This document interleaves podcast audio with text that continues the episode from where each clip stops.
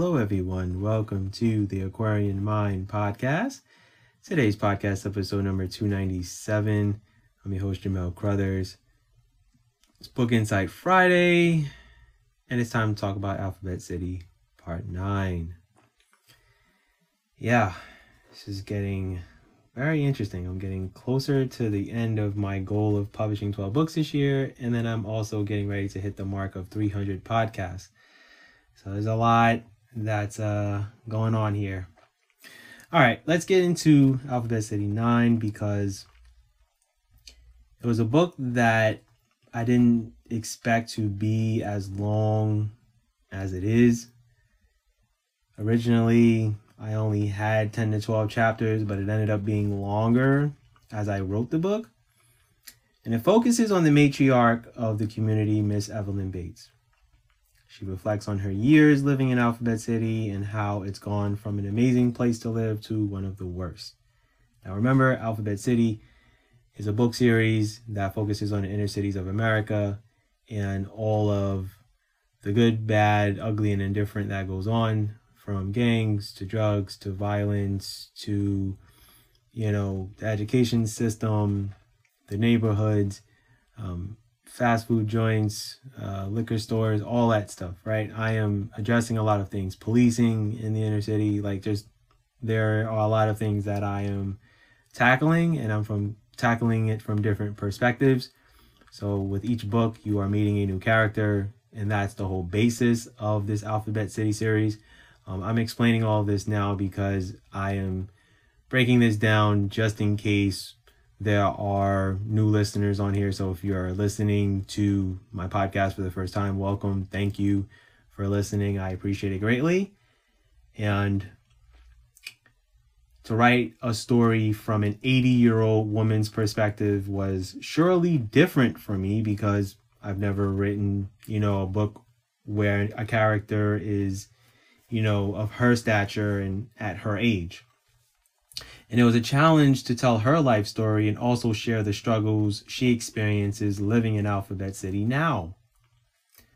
This is a story where you hear what Alphabet City was like before it got progressively worse.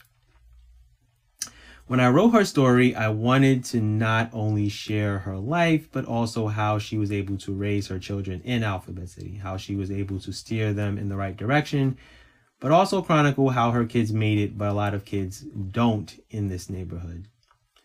It's the realities of today's world. A lot of kids just don't make it.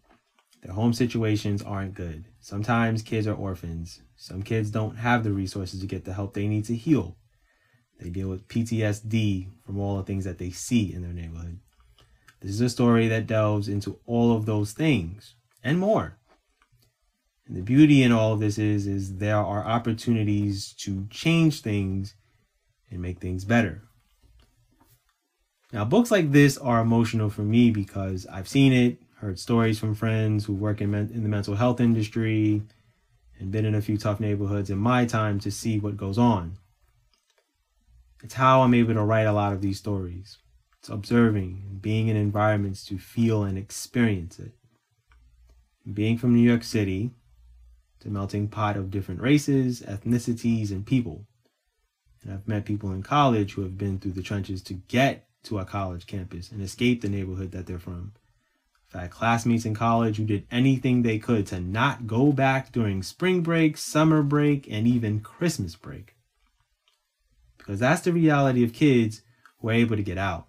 They don't want to go back to the hell of violence, death, gangs, drug dealing, drug overdoses, police sirens, and bad people. That is just what goes on.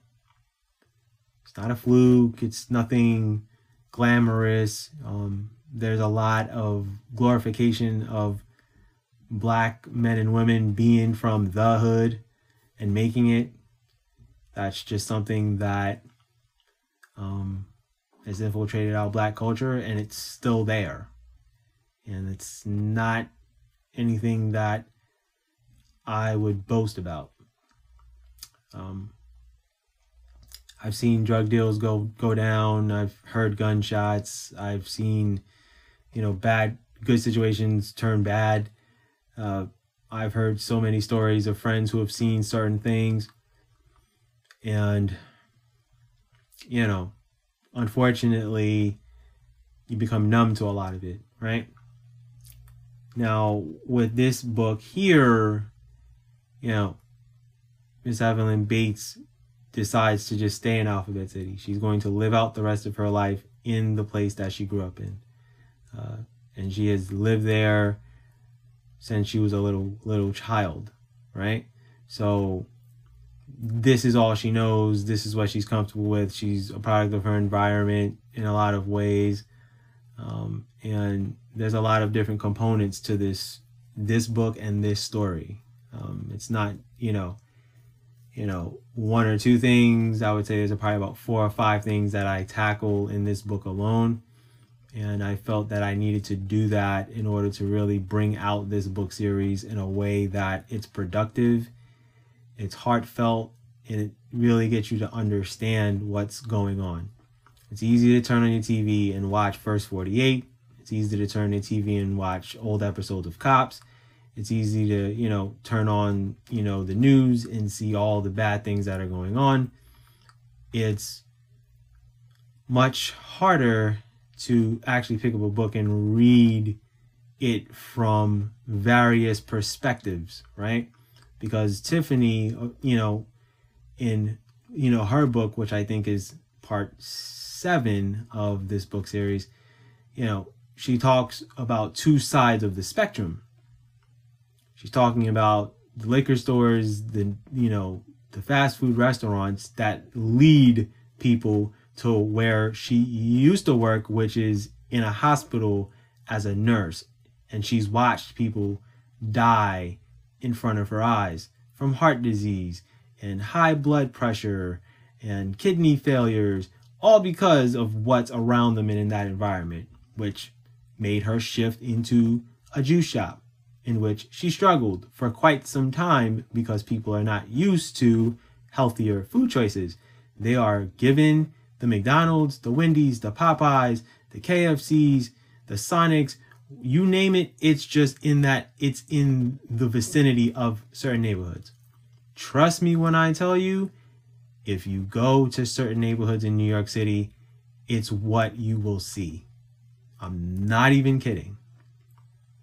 I'm not joking. Trust me. I've been to some neighborhoods and it's like, oh, okay. What I will say to you is this. For those who know Harlem in New York City, which is a certain area of Manhattan in upper Manhattan, there are two sides of Harlem. There's East Harlem and there's West Harlem. East Harlem is filled with drugs, gangs, um, violence, killings, and you literally can walk about 10 minutes from the east side to the west side and they are two totally different worlds. It's policed differently. The structure of it is differently is different. Um, the west side of Harlem is filled with restaurants and nice supermarkets and high-rise buildings and all that. It's real. What I'm what I'm tackling is basically East Harlem in a nutshell certain parts of Washington Heights, certain parts of Dyckman, certain parts of the South Bronx, Hunts, Hunts Point. Um, you know, and a lot of it's been gentrified, but I don't talk about gentrification in any of my books, and for good reason. And I'll delve into that down the road of why I didn't go down, you know, that path. It shouldn't take gentrification to make a neighborhood better, but neither here or there. Um, there are certain neighborhoods in New York City that I see the gentrification coming. I see certain things are going to happen in the future. And I tell people, certain residents that I'm cool with from New York City, like, Pay attention in this neighborhood. Pay attention in this neighborhood. Because certain neighborhoods have already been gentrified. Trust me. Um, Bed-Stuy is not do or die anymore. It's just Bed-Stuy. It's a totally different land. It's a whole totally different landscape of just that neighborhood as a whole. And for me to see what it was in 2014 around that time and then now I can only imagine what it's like. Yeah. So when I talk about writing a book in Alphabet City from a woman's perspective who is 80 years old and has lived in this neighborhood for 70 years, she's seen it go from what is great and there's growth and there's you know a lot of opportunities to a neighborhood completely shifting and it just going downhill. And it happens in a lot of neighborhoods. It's happened in a lot of neighborhoods in new york city so these are just the realities of what goes on in these inner cities so yeah, I watched a lot of First 48, but then, you know, and seeing a lot of what goes on in other neighborhoods, like in Miami and certain certain parts of Atlanta and, you know, certain things in Memphis and things like that. Yeah, great. But I've also seen and experienced certain things myself. So that's the basis of what this book series is about and it's the reason why I'm so passionate on we've got to talk about this stuff.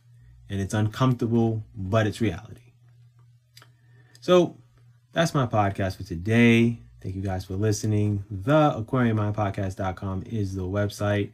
Um, aquarianmindwrites.com is my personal website um, where the blogs, the books, all that good stuff is there. Announcements, events, um, you know, things that I got upcoming, things that I've done, whatever the case is.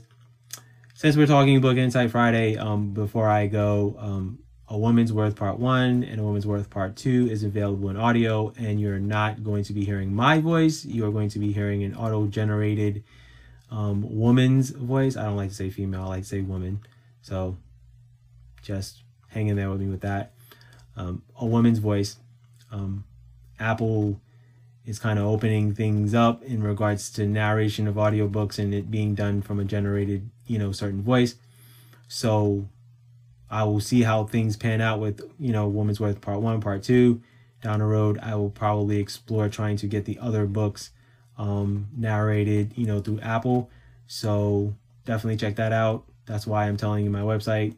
Go to my website. You can find the link and go there if you're in the audio space. And I do have a lot of other audiobooks that I've narrated myself. I work with a Black Man, Cold Blue Part 1, 2, and 3, and The Struggles and Growth of Man Part 1. Um, that is also on my website. You can, you know, go on my website, click, it'll take you to where you need to go.